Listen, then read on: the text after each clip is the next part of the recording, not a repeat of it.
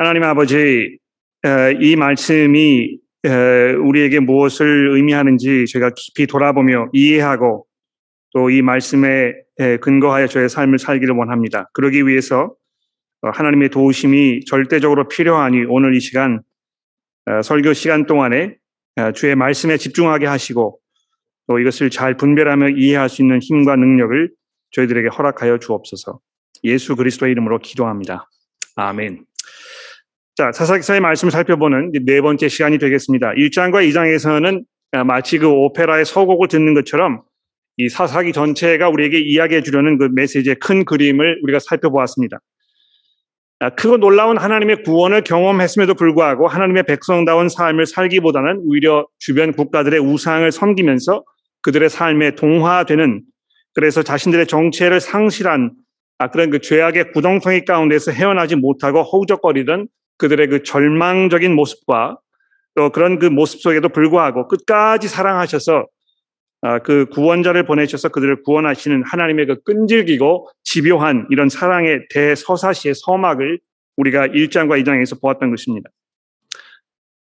출애굽기서에서는 모세를 보내셨고 여호수아서에서는 모세에 이어서 여호수아를 구원자로 보내셔서 하나님께서 이제 이스라엘 백성들이 가나안 땅에 정착하도록 아, 또 거기에서 겪게 될 모든 그런 어려움들을 가운데서 그들을 구원하시려고 사사들을 보내셨는데요. 지난주에 이제 우리가 이 3장의 말씀을 보면서 첫 세 명의 사사들을 만나보았습니다. 갈렙의 사위 온니엘, 아, 그 다음에 왼손잡이 암살자 에호트, 그리고 소몰이꾼 삼갈 이렇게 세 명의 모습을 우리가 살펴보았습니다.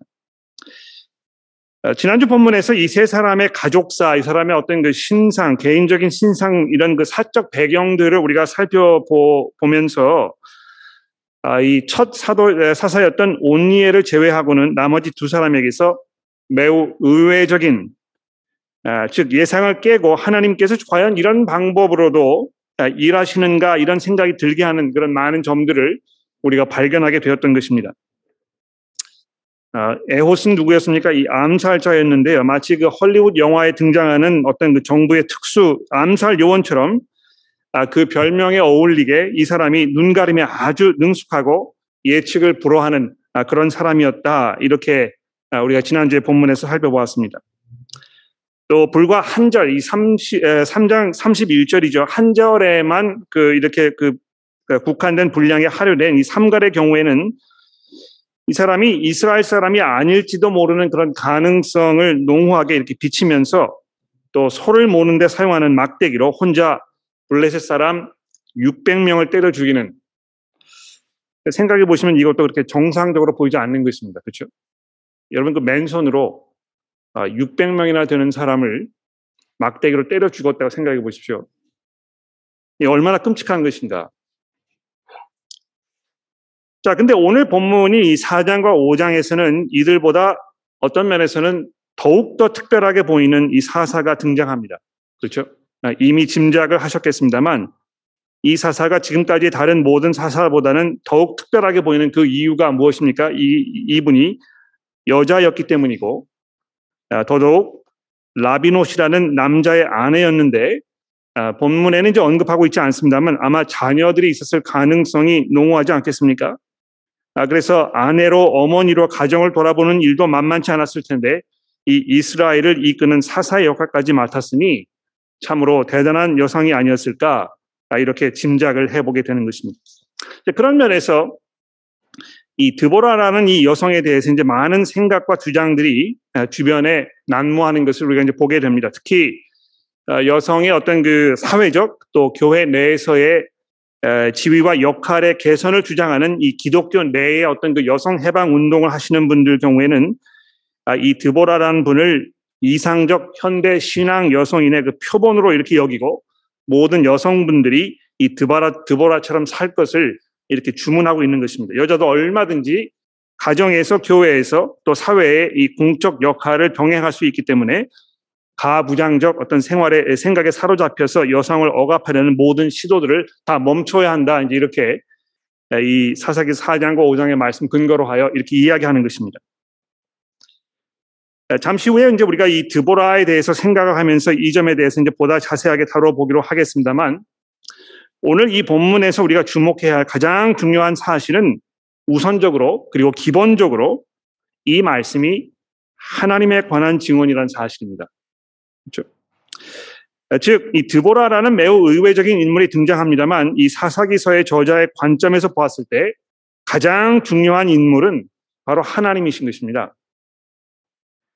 오늘 보면 처음 부분에서부터 이 사실을 이제 우리가 확인할 수 있게 되는데 이 4장 1절, 2절 말씀을 보십시오. 에옷이 죽으니 이스라엘 자손이 또 여호와의 목전에 악을 행함에 어떻게 됐습니까? 여호와께서 하솔에게 통치하는 가나안 왕 야빈의 손에 그들을 파셨으니 즉, 이 앞으로 벌어질 4장과 5장에서의 모든 일들은 기본적으로 이스라엘이 하나님에 대한 믿음을 저버리고 죄악 가운데 살았기 때문에 하나님께서 취하신 이 결정의 어떤 결과들임을 우리에게 설명하고 있는 것입니다. 아, 삶의 모진 역경이 몰려왔을 때 그것이 이 하나님의 진노하심의 결과일지 모른다는 사실을 우리가 염두에 두지 않을 수 없는 것입니다. 그렇죠? 아, 우리도 이제 종종 그런 경험하게 되는데요. 물론 뭐 삶에 일어난 모든 그 좋지 않은 일들이 어떤 내가 지금까지 했던 일들에 대한 하나님의 직접적인 어떤 그 판단, 심판의 결과라고 이렇게 이 그 인과 관계를 짓는 것이 좀 섣부르기는 합니다만 성경이 분명히 이야기하는 바는 무엇입니까? 종종 우리가 분명히 무엇을 잘못하고 있을 때 하나님께서 그것을 바로 잡으시기 위하여 우리로 하여금 거기로부터 어떤 그 배움의 자리가 있도록 하기 위해서 아, 이 역경을 통하여 그 백성들을 다스리시는 이런 모습을 우리가 보게 되는 것입니다. 어, 하나님께서 이 사건의 주인공이라는 사실은 이 본문의 나머지 부분에서도 이제 우리가 분명하게 보게 되는데 6절 말씀을 보십시오. 이스라엘의 하나님 여호와께서 이같이 명령하지 아니하셨느냐? 너는 납달리 자손과 스불론 자손 만 명을 거느리고 다볼산으로 가라. 내가 야빈의 장관 아, 군대 장관 시스라와 그의 병거를 그 무리에게 무리를 기손강으로 이끌어내어 내게 이르게 하고 그를 내 손에 넘겨 주리라 하셨느니라. 그러니까 하나님께서 아, 드보라를 통해서 이 바락이라는 사람에게 이제 이렇게 말씀하시면서 하나님께서 이것을 아, 지금 진행하고 계시기 때문에 어, 내가 군대를 이끌고 나가는 것이 옳다. 이렇게 아, 드보라 선지자가 바락에게 이야기한 것입니다. 또 15절 말씀 보십시오.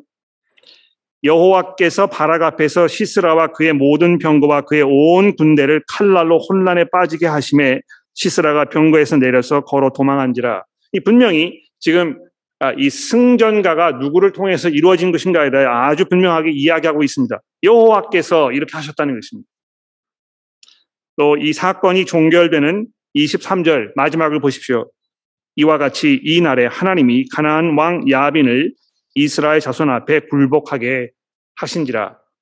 그러니까 이 예, 사사기 저자의 이 관점에서는요, 지금 벌어진 모든 일들이 누구의 손에 의하여 무슨 목적으로 어떻게 이루어지고 있는지에 대해서 조금도 의심의 여지가 없는 것입니다. 하나님께서 지금 이 모든 일들을 이루셨고 하나님께서 주체가 되셨다는 사실을 말하고 있는 것입니다. 이 매우 당연하고 또 굉장히 뻔하게 들릴 수 있는 그런 말씀입니다만 여러 면에서 참으로 이 독특하게 보여지는 등장인물 드보라가 모든 관심을 독차지하게 되는 경우가 빈번히 일어나는 아, 이런 상황에서 아, 이 사실을 당연하지만 다시 분명히 강조하지 않을 수가 없는 것입니다. 사실 교회에서 아, 이 사사기서를 다룰 때 아, 기도원이라든지 삼손이라든지 이런 인물들의 중심을 두고 그들의 어떤 그 삶, 이것을 삶의 표본으로, 신앙생활의 표본으로 삼는 그런 접, 접근 방식에 굉장히 많이 의존하게 됩니다. 아마 여러분들 뭐, 그 주일학교를 다니셨을 때, 또 주일학교에서 뭐 배우셨을 때, 여름 성경학교를 했을 때, 아, 이런 사사들의 이야기를 근거로 해서 연극 같은 것도 많이 하셨을 것이고 또 장성한 후에는 이제 설교도 많이 들어보셨을 텐데 기본적으로 이 사사들이 얼마나 훌륭한 사람들이었는가 우리가 이들로부터 얼마나 많은 것을 보고 배워야 되겠는가 아, 이렇게 이제 이야기하는 경우가 상당히 많습니다. 그러나 우리가 조금만 더 주의 깊게 이 본문을 살펴보기 시작하면 이 사사기서의 주인공이 사사들이 아니고 하나님이심을 분명하게 알 수 있는 것입니다. 특히 5장에 보시면 이 사실이 매우 두드러지게 나타나는 것을 우리가 확인해 볼 수 있습니다. 이게 이제 이야기 형식체로 돼 있어서 마치 재미있는 어떤 그 옛날 이야기나 삼국지와 같은 이 무협 소설을 읽을 때처럼 긴장감 있게 흥미진진하게 읽을 수 있는 이 4장의 말씀에 비하면 이 5장의 말씀은 그 내용을 그렇게 쉽게 이해하기가 아, 쉽지 않습니다. 또 어떤 면에서는 왜 5장이 꼭 있어야 하는지 답하기도 쉽지 않아서 그냥 지나쳐버리게 될, 될 경우가 많습니다. 아마 여러분들도 우리 안재석 교우님 성경 공도 굉장히 잘해 주셨는데요. 아, 읽으시면서 아, 어느 시점에선가 아, 관심을 잃고 이거 뭐 읽어야 되는 것인가 이게 무슨 이야기인가 그러셨을 거라고 제가 분명하게 확신할 수 있습니다. 주중에 세워그룹에서, 이 세워주기 그룹에서 본문을 살펴보시면서도 5장에 대해서 그렇게 깊이 생각해보고 다뤄보지 않았을 것이라고 제가 짐작을 해봅니다. 아, 근데 여러분 이 5장은 4장에 서술된 사건을 우리가 어떻게 해석할 것인가? 또 어느 방향에서 접근해야 할 것인가? 하나님께서 이 사건을 통하여 우리에게 말씀하시려는 이 메시지가 무엇인가에 대해서 매우 중요한 단서를 어떤 그 열쇠를 제공하는 어떤 그 해석서라고 생각하시면 될 것 같아요. 5장은 어, 기본적으로 드보라와 바락이 부른 노래라고 5장 1절이 시작이 되고 있는데요. 그 후의 내용을 잠시 집중해서 살펴봅시다. 무슨 내용을 노래하고 있는 것인지 2절에 보십시오. 5장 2절입니다. 이스라엘의 영솔자들이 영솔하였고 백성들이 즐거이 헌신하였으니 여호와를 찬송하라. 너희 왕들아 들으라 통치자들아 귀를 기울이라. 나 곧 내가 여호와를 노래할 것이요 이스라엘의 하나님 여호와를 찬송하리로다. 기본적으로 하나님을 지금 찬송하라는 것입니다. 그렇죠? 그리고 곧바로 이어서 이 찬송 받으실 하나님께서 도대체 왜 찬송을 받으시기에 합당하신 것인지 도대체 그분이 무엇을 어떻게 하셨길래 이 드보라와 바락이 하나님 앞에 찬송으로 나아가고 있는지에 대해서 4절에서 이제 이렇게 얘기합니다. 여호와여 주께서 세일에서부터 나오시고 에돔들에서부터 진행하실 때에 땅이 진동하고 하늘이 물, 아, 하늘이 물을 내리고 구름도 물을 내렸나이다. 산들이 여호와 앞에 진동하니 저 신의 산도 이스라엘 하나님 앞에서 진동하였도다. 이해가 되십니까, 여러분?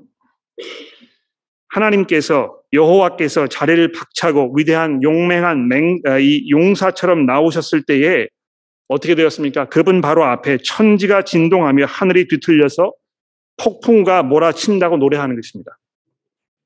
마치 하나님께서 신의 산에서 이스라엘을 만나셨을 때 산 전체가 진동하면서 그 온 전체가 불붙은 것처럼 타오르고 고막이 터질 듯한 굉음이 천지를 뒤 흔들었던 것처럼 이 블레셋 왕 야빈의 군대를 물리치시기 위해서 진격하신 하나님을 설명하면서 이렇게 장엄한 표현으로 노래하고 있는 것입니다. 이 시간이 충분하지 않기 때문에 이 노래 모든 부분들을 다 자세히 살펴보기는 좀 어렵습니다만 쭉 내려가셔서 20절 말씀을 보십시오. 별들이 하늘에서부터 싸우되 그들이 다니는 길에서 시스라와 싸웠도다. 기손강은 그 무리를 표류시켰으니 이 기손강은 옛 강이라 내 영혼아 내가 힘 있는 자를 밟았도다. 그때 군마가 빨리 달리니 말발굽 소리가 땅을 울리도다. 여기 보시면 지금 계속해서 하나님께서 이 블레셋 군대와 특히 그 군대를 이끄는 이 시스라 장군과 전쟁하시는 장면을 지금 그리고 있는 것입니다. 근데 이 중요한 포인트는요. 블레셋 군대와 시스라 장군을 대적하시는 하나님의 군대가 20절에 보시면 뭐라고 되어 있습니까? 하늘의 별들이라 이렇게 되어 있는 것입니다. 그러니까 마치 이 지금 이 우주에 떠다니는 이 모든 별들이 다 모여가지고 아, 군대를 이루어서 이 시스라 장군을 지금 대적하는 이런 모습이 그려지고 있습니다. 또 21절에 보시면 이 기손강의 강물이라 이렇게 되어 있는데요. 마치 천지가 들고 일어나서 이 블레셋 군대와 전쟁을 벌이고 있는 것처럼 아니 하나님께서 이 하늘의 별들과 거대한 강물의 흐름을 들어서 이 군대를 집어 삼키시려고 하는 것처럼 아, 지금 이 노래가 이어지고 있다는 것입니다. 22절에서 하나님의 군대가 적들을 향해 돌진하는 이 순간 땅이 뒤 흔들리는 것 같았다고 한 점도 여러분 주목해 보십시오. 다시 말해서 이 4장과 5장은 기본적으로 아까 말씀드렸듯이 하나님에 관한 증언입니다. 그 사랑하시는 백성들을 구원하실 때에 천지를 움직이시며 남김없이 그 능력을 쏟아 부으시는 그래서 반드시 그 백성을 구원해 내시고야만은 아무도 그분을 막을 수가 없는 권세와 위엄과 능력의 하나님을 지금 드보라와 바락이 노래하고 있는 것입니다. 아, 아마 그 제가 어떤 그 영화 감독이었고 이제 이, 이 이거를 그 대본으로 해가지고 영화를 만든다고 하면 어, 이 5장에 있는 이 내용을 가지고 마치 어떤 그 전 우주적인 지금 전투가 벌어지는 것 같은 이 모든 별들이 다 모여가지고 이 예, 시스라 장군과 전쟁 벌이는 이런 장면을 그리지 않았을까 생각해 봅니다. 아, 신약 성경의 저자들이 하나님의 능력의 실체를 구약 시대 그 어느 선지자보다도 더욱 확실하고 분명하게 이해하지 않았습니까? 하나님의 능력에 대해서. 그 하나님의 능력을 신약 저자의 저자들이 어떻게 설명합니까? 이 죽은 자들을 다시 살리시는 능력이라고. 예수 그리스도의 복음을 통해서 새 하늘과 새 땅을 이루시는 능력이라고 이렇게 이야기하면서 어, 베드로 사도가 예, 이 베드로전서 1장 5절의 말씀에 뭐라고 했습니까? 너희는 말세에 나타내기로 예비하신 구원을 얻기 위하여 믿음으로 말미암아 하나님의 능력으로 보호하심을 받았느니라. 하나님의 능력으로 우리가 보호하심을 받고 있다는 베드로 사도의 이 약속이 얼마나 우리 마음 가운데 깊은 확신과 또 평안을 주는지 모릅니다. 이 시스라 장군을 무너뜨리시기 위하여 그 백성 이스라엘을 구하시기 위하여 이 하늘의 모든 천지를 동원하셨던 이 하나님의 그 능력과 그분의 그 위엄 이런 것들을 우리가 보게 된다는 것입니다. 여러분 이 능력을 알고 계십니까? 본문에 등장하는 이 두 번째 인물은 야빈이라는 이름을 가진 가나안 땅의 왕과 아, 그의 군대 장관이었던 이 시스라라는 사람입니다. 4장 아, 1절과 2절이 이제 이 두 사람에 대해서 가장 굉장히 중요한 두 가지 사실을 말씀해 주고 있는 거 보이시죠? 아, 하나는 무엇입니까? 그들도 역시 하나님의 다스림 아래 있었다는 것입니다. 그리고 또 다른 하나는 그들이 철병거를 900대로 무장한 막강 전력의 기병, 기병대를 보호하고 있, 아, 보유하고 있었다는 점입니다. 그러니까 거의 천하 무적의 군사력을 갖추고 있었다는 말이고요. 아닌 게 아니라 이 막강한 군사력을 앞세워서 이스라엘을 20년 동안이나 심하게 학대하였다고 본문이 설명하고 있습니다. 여러분 이 두 가지 사실이 우리에게 굉장히 많은 것을 생각하게 하지 않습니까? 이 막강한 권력, 무자비한 폭력, 아무도 대적할 수 없는 무시무시한 존재처럼 보입니다만 이들은 사실 하나님 앞에서는 한낱 파리 목숨에 불과한 보잘 것 없는 존재에 불과하다는 사실입니다. 모든 권력이 하나님께로부터 온다는 이 성경의 가르침은 사회를 바라보는 특히 사회의 온갖 부조리와 부정부패를 바라보는 그리스도인들에게 이 세상 사람들과는 전혀 다른 시각을 가질 수 있도록 이끌어 줍니다. 그러니까 여러분들이 이 사회 악에 대해서 어떤 그 정치인들에 대하여 아, 정치가들에 대하여 가질 수 있는 어떤 그 시각, 그들에 대한 어떤 그 생각, 접근 방식, 아, 평가 이런 모든 것들이 세상 사람들과 별반 다른 것이 없다면 예수 믿는데 무슨 소용이 있겠습니까? 예수 믿는 그것이 여러분들로 하여금 이 사회에서 벌어지는 일에 어떤 시각을 갖게 하는지 우리가 어떻게 접근하게 하는지에 대해서 깊이 한번 생각해 보십시오. 물론 세상의 이 악을 보면서 분개하고 애통해 합니다만 우리 그리스도인들은 그것을 보면서 초조해 하거나 섣불리 우리의 손으로 정의를 실현할 수 있는 것처럼 무모하게 달려들지 않습니다. 인간의 생각해낼 수 있는 방법이라야 고작 혁명을 일으켜서 체제를 전복시키거나 갈아치우는 것인데요. 그리고 나서 그 자리에 들어서는 새 권력은 옛 권력이 저지른 똑같은 실수와 악을 그대로 반복하는 이 악순환을 우리가 계속해서 경험하면서 인간의 힘을 통해 어떤 근본적인 변화를 일으키려는 노력이나 그렇게 할 수 있다는 주장의 무모함에 대해서 우리가 회의적인 그런 생각을 가질 수밖에 없는 것입니다. 이 900대나 되는 철병거를 앞세워서 한 시대를 호령했던 야빈, 장, 야빈 왕과 그의 군대 장관 시스라의 이 초라하고 비참한 종말이 어떠했는지를 여러분 15절 말씀에서 보십시오. 4장 15절입니다. 여호와께서 바락 앞에서 시스라와 그의 모든 병거와 그의 온 군대를 칼날로 혼란에 빠지게 하심에 어떻게 됐습니까? 시스라가 병거에서 내려 걸어서 도망한지라. 여러분 이 마지막 부분이 백미인 것 같아요. 시스라가 병거에서 내려서 걸어서 도망한지라 이 최고의 전략적 가치로 여겼던 이 철병거가 자신을 구해주기는 커녕 오히려 도망치는데 장애물로 전락해 버렸기 때문에 내 팽개쳐 버리면, 버리면 안 되는 이런 거추장스러운 방해물로 전락해 버린 이 상황에서 우리가 실소를 금할 수가 없는 것입니다. 여러분 마치 그 러시아 군대가 자랑하던 그 무기들이 맥을 못 추고 속속히 고철덩이가 되어버리는 이런 모습들이 생각되지 않습니까?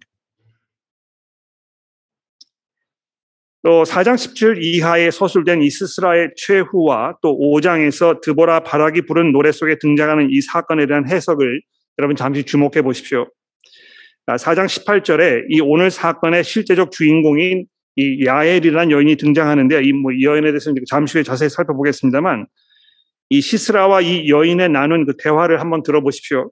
19절입니다. 시스라가 그에게 말하되 청하노니 내게 물을 좀 마시게 하라. 내가 목이 마르다 함에 우유 부대를 열어 그에게 마시게 하고 그를 덮으니 그가 또 이르되 장막문에 섰다가 만일 사람이 와서 내게 묻기를 여기 어떤 사람이 있느냐 하거든 너는 없다 하라 하고 이렇게 되어 있습니다. 여러분 여기 이 천하를 호령하던 시스라의 이 초라한 몰락을 보십시오.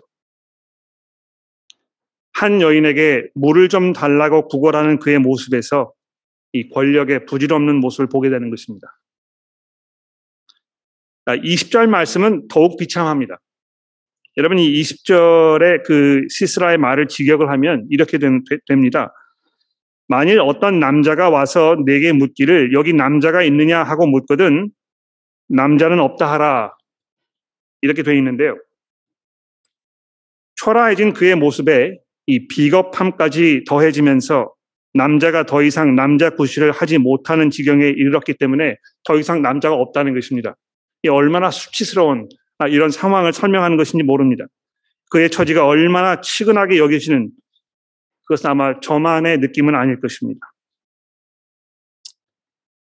근데 여러분 21절, 22절에 서술된 그의 끔찍한 결말을 보십시오. 여인의 손에 장막 말뚝으로 관자 놀이를 관통당하는 죽음이 끔찍합니다만 여러분 이 장면에서 아마 생각나시는 게 있을 것 같아요. 뭐가 생각나십니까? 아, 창세기 3장 15절에 보시면 하나님께서 하와를 유혹하여 하나님의 말씀을 불신하는 자리에 가게 한 뱀에게 말씀하시기를 내가 너로 여자와 원수가 되게 하고 내 후손도 여자의 후손과 원수가 되게 하리니 여자의 후손은 내 머리를 상하게 할 것이요 이렇게 되어 있지 않았습니까? 물론 이 사사기서의 저자가 의도적으로 독자들이 이 말씀을 기억하도록 염두에 두고 이 사건을 소술했는지에 대해서는 확실하지가 않습니다. 그러나 야일이 이런 방법으로 시스라를 살해한 것은 아마 전혀 우연은 아닐 것입니다. 하나님을 대적하는. 그래서 하나님의 백성들이 이런 그 어, 곤란한 지경에 이르도록 했던 이 사람, 이 사람의 관자놀이가 여인의 손에 의하여 아, 짓눌려 버림을 당하는 이 장면이 아, 어떤 면에서 아, 이미 창세기서의 말씀을 통해서 우리에게 예견되었던 예수 그리스도의 이 사건 이것을 의미하고 있는 것이 아닌가 이렇게 생각해 볼 수 있을 것입니다. 마지막으로 이 시스라의 죽음에 대해서 드보라와 바락이 어떻게 노래했는지를 살펴보십시오. 이 15, 5장 15절 말씀입니다. 아, 시스라가 물을 포함해 우유를 주되 곧 엉긴 우유를 아, 귀, 한 그릇에 담아 주었고 손으로 장막 말뚝을 잡으며 오른손에 일꾼들의 방망이를 들고 시스라를 쳐서 그의 머리를 꿰뚫되 그의 관자놀이를 꿰뚫었도다. 굉장히 끔찍하죠. 그렇죠? 근데 보십시오. 27절입니다. 그가 그의 발 앞에 껍, 아, 구부러지며 엎드려지고 쓰러졌고 그의 발 앞에 구부려져서 엎드려져서 그 구부러진 곳에 엎드려 죽었도다. 이해가 되시죠? 죽은 것입니다. 그 앞에 구부러졌답니다. 몇 번이나 이것을 강조해서 이야기하는지 보십시오. 아마 이 노래를 부르면서 보통 이제 그 노래를 이렇게 부를 때, 아, 그 가장 중요한 어떤 그 메시지, 흥분되는 부분, 이런 거는 이제 그 후렴이라고 해가지고 같은 이야기를 계속 반복하면서 어떤 그 음악적 효과를 누리지 않습니까? 그러니까 이거를 이제 우리가 계속 반복하게 되면 아, 이렇게 흥분하게 되고 아, 어떤 그, 그 감정을 더 깊이 느끼게 되는데 아마 이제 그런 효과를 누리는 것 같아요. 하나님께서 이 사람을 철저하게 정말 비참할 정도로 쓰러뜨리셨다는 것입니다. 천하를 호령하며 돌아올 것이 없었던 자신만만했던 마치 자기의 삶이 영원히 지속될 것인 것처럼 이렇게 거만하게 행동했던 이 사람의 이 비참하고 초라한 이 모습을 보면서 우리가 과연 하나님 앞에서 어떤 모습으로 살고 있는 것인가? 혹시 내가 이 시스라와 같은 이 어리석은 교만함 가운데에서 마치 어, 내가 아무의 손에도 구애받지 아니하고 내 삶을 영원히 유지할 수 있는 것인 것처럼 착각하면서 살고 있는 것은 아닌가 어, 깊이 돌아보게 되는 것입니다. 세 번째로 이 드보라를 이제 우리가 만나게 되는데요. 어, 제가 주보에다가 이 드보라에 대해서 자신을 감추다 이제 이렇게 적어드렸는데 아마 이 드보라의 그 사건에 대해서 이제 이야기하는 그 가장 중요한 포인트는 바로 그것인 것 같아요. 아, 여러분 그 어, 4장 5절 말씀해 보시면 이 드보라에 대해서 이제 굉장히 그 잘 이해하기 어려운 아, 그런 그 정보가 우리에게 주어집니다. 15, 4장 5절에 보십시오. 그는 에브라임 산지 라마와 베델 사이 드보라의 종려나무 아래 거주하였고 이스라엘 자손은 그에게 나가 재판을 받았더라 이렇게 되어 있는데요. 왜 이것이 이렇게 중요한 것인가? 굉장히 중요합니다. 왜냐하면 아브라함의 아들 이삭.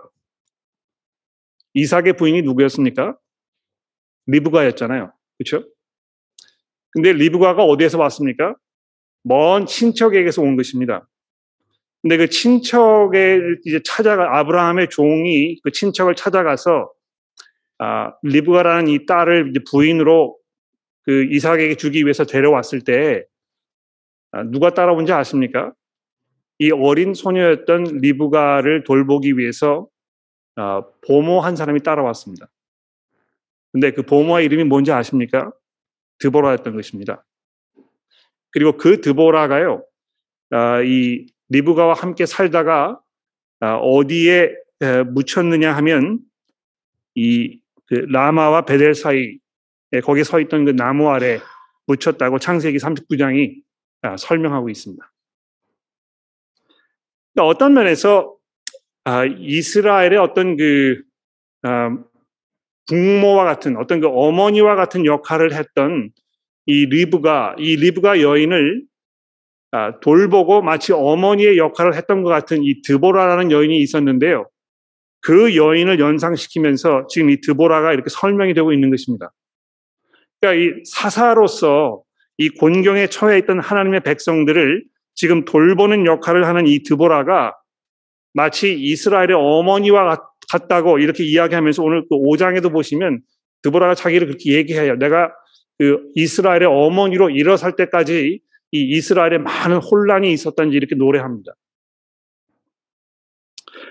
자, 근데 아, 그 정도라면, 그 정도 자격을 가지고 있는 사람이라면 아, 이 사람의 일거, 아, 일족, 뭐 이 모든 행동, 말 이런 것들을 아, 아주 집중해서 자세하게 우리에게 설명했을 법도 해요.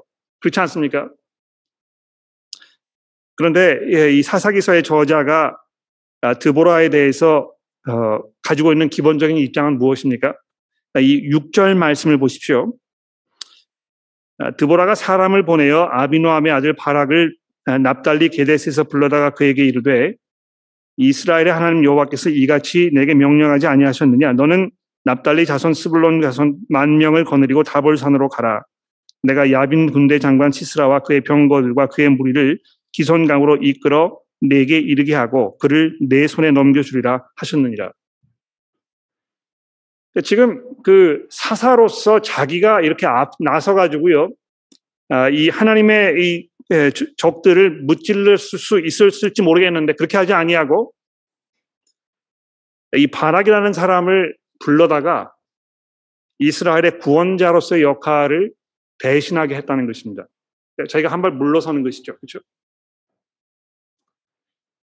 또 8절에 보십시오. 바락이 그에게 이르되 만일 당신이 나와 함께 가지 아니하면 내가 가, 함께 하면 내가 가려니와 만일 당신이 나와 함께 가지 아니하면 나도 가지 아니하리라 하겠 아, 하겠노라 하니 이르되 내가 반드시 너와 함께 가리라. 그러나 내가 이번에 가는 길에서는 영광을 얻지 못하리니 이는 여호와께서 시스라를 여인의 손에 팔 것이니라 하고 드보라가 일어나 바락과 함께 게데스로 가니라.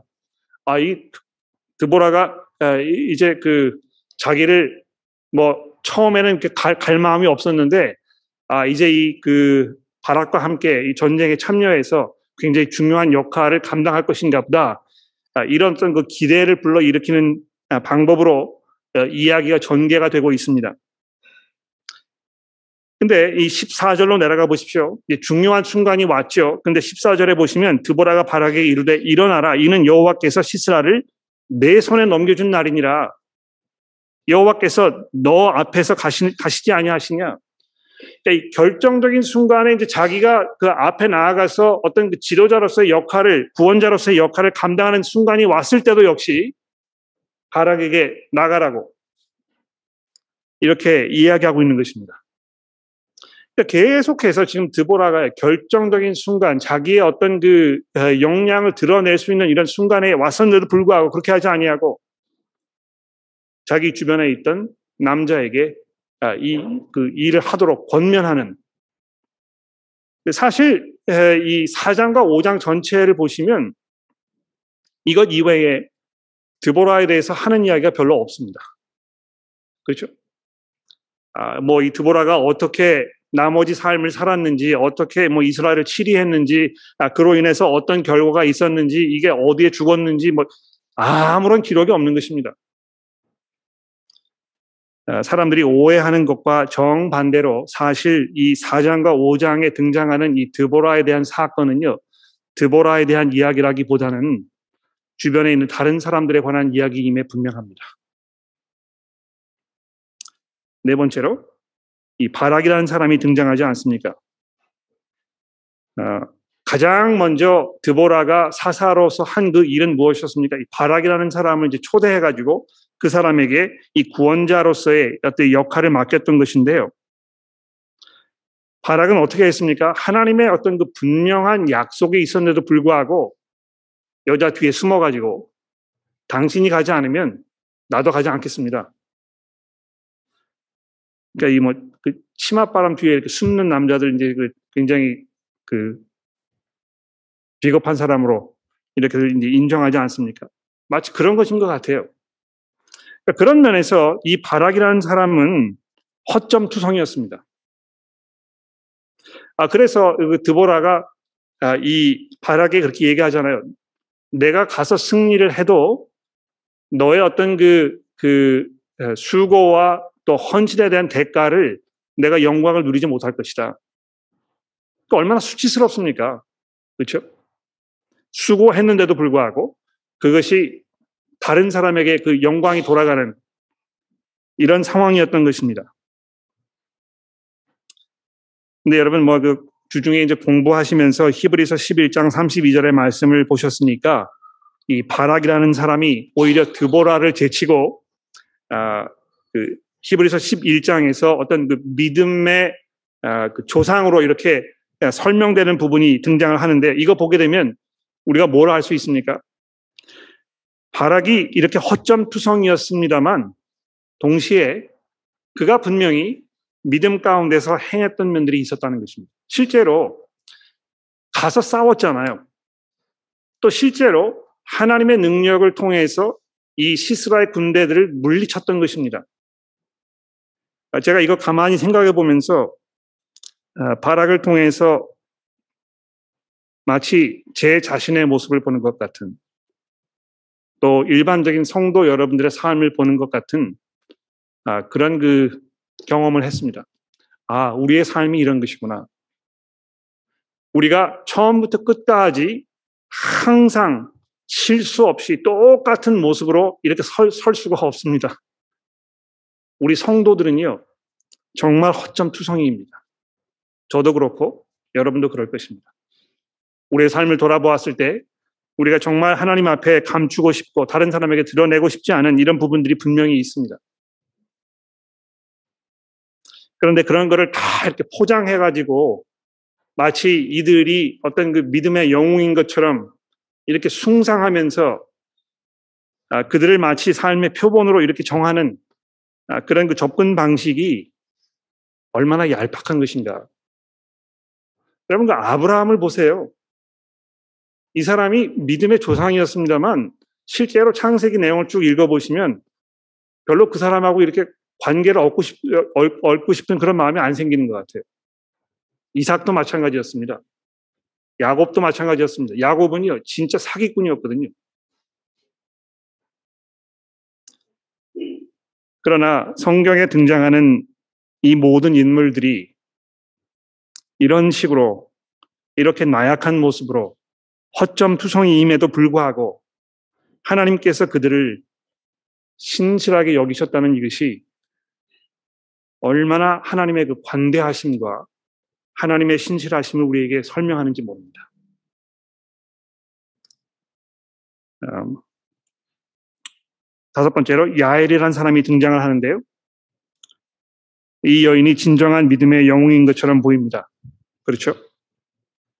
아, 여러분 그 4장 17절에 보시면 아, 이런 그 보충 설명이 있어요. 시스라가 걸어서 도망하여 겐 사람 헤벨의 아내 야엘의 장막에 이르렀으니 이는 하솔 왕 야빈과 겐 사람 헤벨의 집 사이에는 화평이 있었음이니라. 이거 잘 이해가 되시는지 모르겠는데요. 아, 야빈이라는 왕하고 이 야엘이라는 여인의 남편 하벨과 좋은 친분 관계가 있었던 것입니다. 그렇죠? 그러니까 야엘이라는 이 여인이요. 시스라를 암살했을 때는 목숨을 걸고 한 것입니다. 예?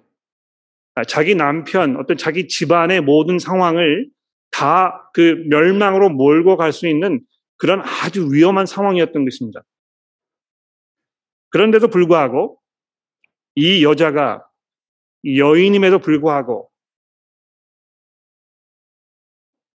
그래서 24, 5장 24절 말씀에 보면 겐 사람 하벨의 아내 야엘은 다른 모든 여인들보다 복을 받을 것이니 장막에 있는 여인들보다 더욱 복을 받을 것이니로다 이렇게 되어 있습니다. 또 어떤 면에서 이 그 4장과 5장의 주인공은요 드보라가 아니고 야엘입니다. 그렇지 않습니까? 아, 근데 이것도 굉장히 절묘한 것 같아요. 가장 기대하지 않았던, 가장 보잘 것 없었던, 어떤 면에서 가장 많은 것을 걸어야 했던 이 여인이 자기의 어떤 그 믿음을 발휘하여 이스라엘 백성들을 구원해내는 이런 장면이 지금 우리에게 설명되고 있는 것입니다. 한편에는요, 900대나 되는 철병거를 거느렸던 그 용사 시스라가 있었는데요. 그의 그런 그 용맹함과 그의 그 무시무시함과 그의 어떤 사회적인 지위에서 보았을 때 부족할 것이 없었던 그 사람의 그 모습이 하나님의 손에 의하여 가장 보잘 것 없는 가장 위태롭게 보였던 이 여자의 손에 의해서 멸망을 당해버리는 이런 그 사건을 보면서 하나님께서 이 땅에서 일하시는 여러분과 저를 통하여 일하시는 하나님의 그 능력과 지혜에 대하여 우리가 다시 한번 깨달게 되는 것입니다. 아, 하나님께서 이렇게 보잘 것 없는 사람을 통해서 일하시는구나. 우리가 정말 하나님의 손에 들려, 들려지게 되면 우리가 기대하지 않았던 방법으로 하나님의 놀라운 능력이 얼마든지 나타날 수 있는 것이구나. 이걸 깨닫게 되는데요. 그것을 깨닫게 되는 것이 복음을 이해하는데 얼마나 중요합니까? 십자가 위에 달리셨던 아무도 쳐다보지 않았던 모든 사람에게서 멸시를 당하고 손가락질을 당하며 버림을 받으셨던 그 가난한 목수의 아들이었던 그분께서 온 세상을 구원하시는 하나님의 능력의 왕이셨다는 사실을 누가 감지해내었겠습니까? 음, 한 말씀만 더 드릴게요. 오늘 본문 말씀 마지막, 맨 마지막 부분에 보시면 4장에는 등장하지 않는 이 시스라의 어머니의 이야기가 기록이 되어 있습니다. 여러분 그 28절 말씀을 보십시오. 아, 제가 이제 이 마지막 부분을 읽으면서 설교 준비하다가 아, 눈물을 흘릴 수밖에 없었는데 시스라가 정말 이렇게 비참한 죽음을 당하지 않았습니까? 근데 시스라의 어머니는 자기의 아들이 어떤 죽음을 당했는지 모릅니다. 아, 근데 어떻게 노래가 되고 있습니까? 28절에 보십시오. 시스라의 어머니가 창문을 통하여 바라보며 창살을 통해서 부르짖기를 그의 병거가 즉 자기 아들을 얘기하는 것입니다. 그의 병거가 어찌 더디 오는가? 왜 이렇게 아들이 돌아오지 않을까? 그의 병거들의 걸음이 어찌하여 늦어지는가 하매 그의 지혜로운 시녀들이 대답하겠고 또 그도 스스로 대답하기를 그들이 어찌 노량물을 얻지 못하였으리랴. 당연히 우리 아들이 승리하였겠지. 당연히 우리 아들이 모든 그 원수들을 다 물리치고 노획물들을 다 얻어다가 이거를 다 짊어지고 지금 개선 장군처럼 들어오겠지. 목이 빠져라 기다리고 있는 것입니다. 아들을 기다리는 이 어머니의 그 모습을 상상이 되시죠? 예? 여러분도 그런 경험이 있었을 것 같아요. 아, 철없는 아들이 뭐 나갔다가 지금 어디에 있는지 알 수 없을 때 학수고대하면서 언제나 연락이 올 것인가, 언제나 문, 이 문을 열고 들어올 것인가. 근데 이 비극적인 상황을 여러분 한번 생각해 보십시오. 예? 아들의 그 비참한 결과를 알지 못하는 그 어머니의 안타까운 절기와 그것을 옆에서 이렇게 관객으로 지켜보는 여러분과 제가 무슨 느낌이 들어야 하겠습니까?